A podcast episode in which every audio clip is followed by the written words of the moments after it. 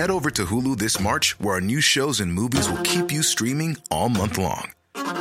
Catch the acclaimed movie All of Us Strangers, starring Paul Mescal and Andrew Scott. Stream the new Hulu original limited series We Were the Lucky Ones with Joey King and Logan Lerman. And don't forget about Grey's Anatomy. Every Grey's episode ever is now streaming on Hulu.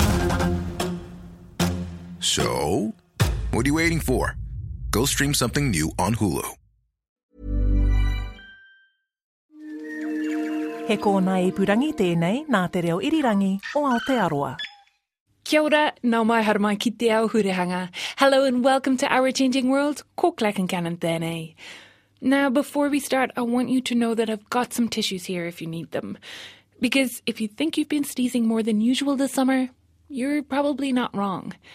The El Nino climate pattern has meant lots of warm, windy days and lots of pollen out and about and getting right up your nose. Not a great time for hay fever or asthma sufferers.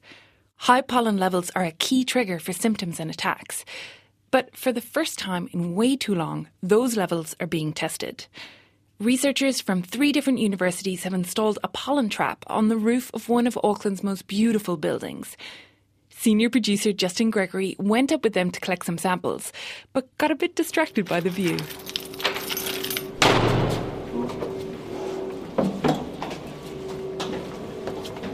It's a palaver to get up onto the roof of the Auckland War Memorial Museum, but once you're up there, I tell you, it's worth it. Oh my goodness.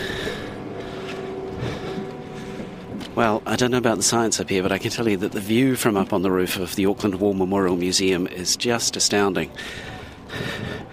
We're heading around the edge of the glass roof and towards the testing station, which is sitting right on top of a concrete bunker, its tail flapping gently in the wind.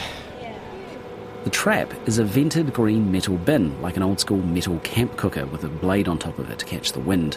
You can see some photos of it on the Our Changing World website. Master student Natasha Inyadi is about to climb up to remove this week's sample. So first we need to stick in a lock to stop the blade from moving so it doesn't hit us as we're changing out the pollen sampler. Um, and then you open the top of it, and then uh, this is where the um, tape is. The tape is wound inside a metal drum. It's like a small film canister. Pollen enters the drum through vents in the trap and collects on the tape. Natasha swaps the old drum for a new one. And then there's a key, um, which we use, and then we turn this until the drum gets quite tight.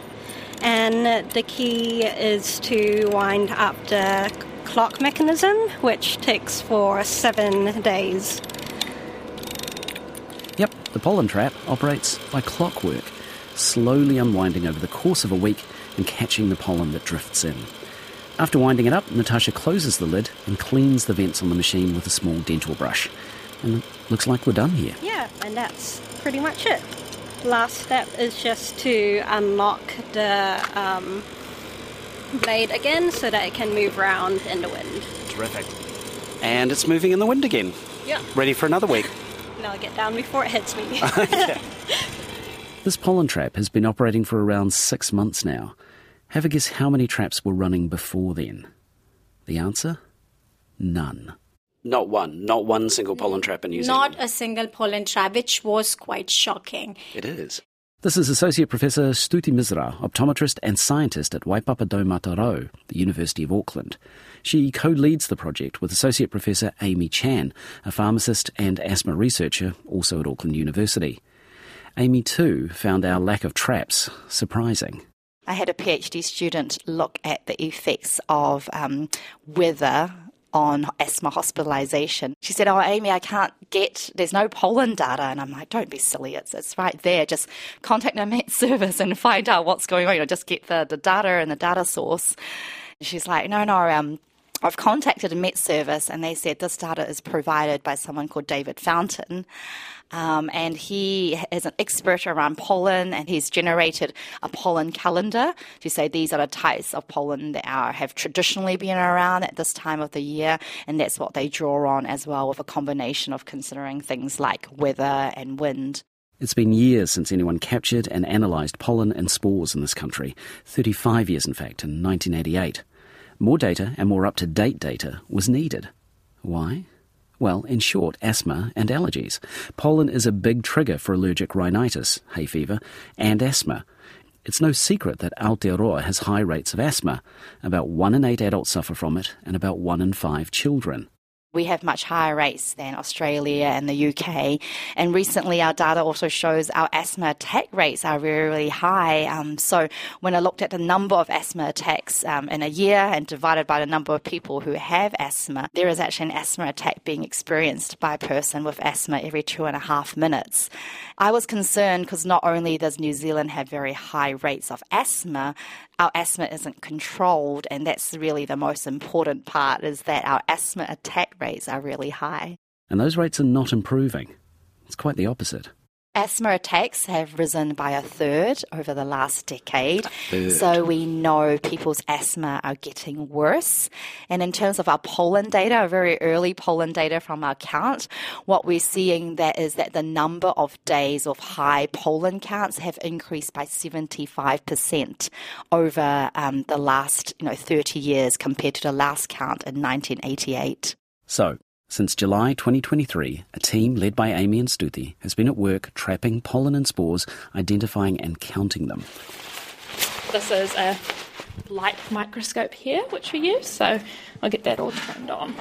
Back in a lab at the School of Environment and Environmental Chemistry, PhD student Laura McDonald is working with Natasha Inyadi to process this week's pollen. After the tape is extracted and transferred to slides, a pink dye is applied to make the pollen pop when it's under a microscope. Laura does the counting. So at the moment, I'm looking at the slides on uh, 200 times magnification, so blowing everything up by 200 times. When I'm actually counting the pollen, I use uh, 400 times magnification.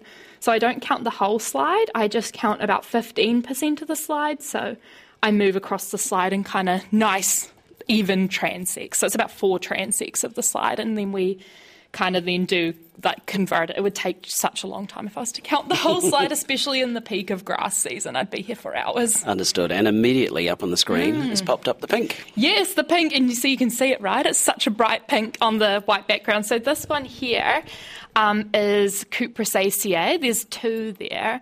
Um, this one is a full one, and this one here is the exact same type of grain, but it's actually just split apart. Right, so the, the full one is a complete sort of round yep. circle, and the other one, as you say, it's just sort of burst apart at the centre. And I actually think of lots of them actually look like Pac Man. Some of them, that one's like Pac Man with his mouth wide you. open, but yeah, lots yeah. of them are actually just like that. And, yeah, and there's a ghost in between them that is about yeah, to eat. there yeah. is. Sometimes also you get kind of funny stuff because these are fresh pollen grains all the kind of cell. I'm not a biologist in that sense, but all the kind of bits inside the pollen grains can sometimes come out. So, yes, that's Cupressaceae. That's the um, Latin kind of name for the taxa, but it's Macrocarpa. Um, Looks like we've just brought in last week's sample, is that right? Yeah. Shall we chuck one on and.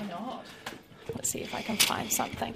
So, some of the slides as well end up having almost no pollen on them. It really depends on the weather. So if it's like been a rainy day, um, it just means there's way less pollen in the air in compared to like say a windy, hot day. There will just be so much pollen in the slides. Not a lot of pink popping up. No, there isn't. This Is this from Monday, Tuesday? Monday, yeah. Yeah. It was a bit of a rainy day. Yeah. Yeah. yeah. Oh, there's what's that? Mm, just a bit of nothing, sadly. All right, but so far, a low pollen day. The Auckland team have been gathering that data for less than a year, but there are some interesting findings there already. Amy Chan again. Grass season seems to have come in earlier, about three to four days earlier than back in 1988. Is that significant, um, three or four days? Yes, because it, it suggests that there is a shift towards earlier um, onset grass season. And bearing in mind this is only one pollen trap at one site. And so if we were had more pollen sites around New Zealand, we might see, you know, a, a shift towards even greater number of days. And every shift over a period of time, I guess, means that uh, pollen sufferers, um, people who um, are suffering from hay fever or asthma, they're exposed to a longer pollen season as it shifts earlier. And what we will try to find out is when it ends as well. So projections may be that it's also shifting to finish later. Um, and the early data shows that a number of days that have high pollen count from grass pollen have increased by 75%. 75%.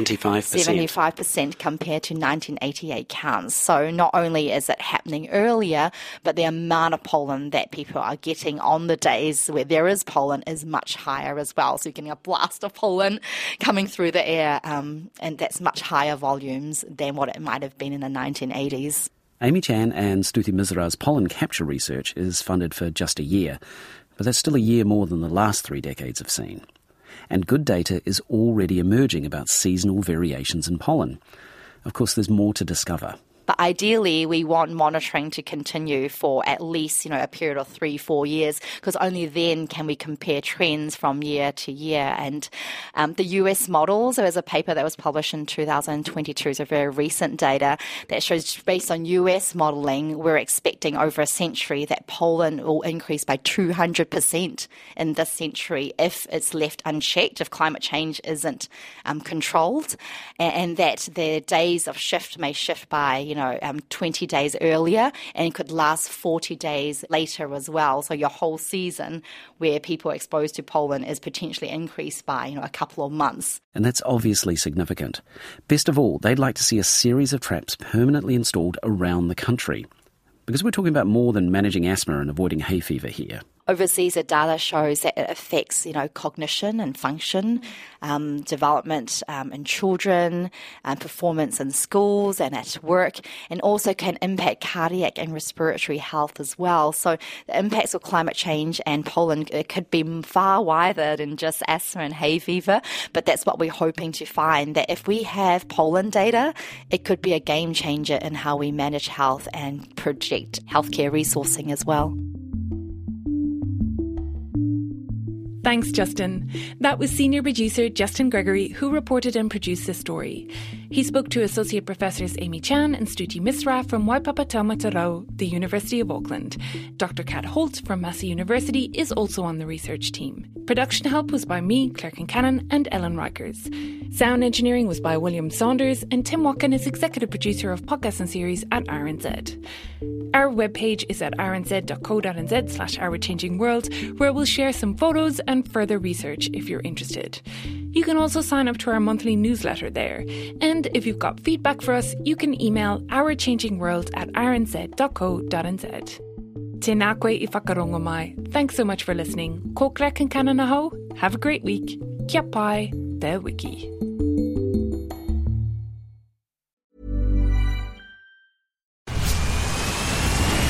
Where's that dust coming from? Still finding debris after vacuuming? Eufy X10 Pro Omni Robot Vacuum has 8,000 PA of powerful suction to remove debris deep in carpets. And it's totally hands free. Want to know more? Go to eufy.com. That's EUFY.com and discover X10 Pro Omni, the best in class all in one robot vacuum for only $799.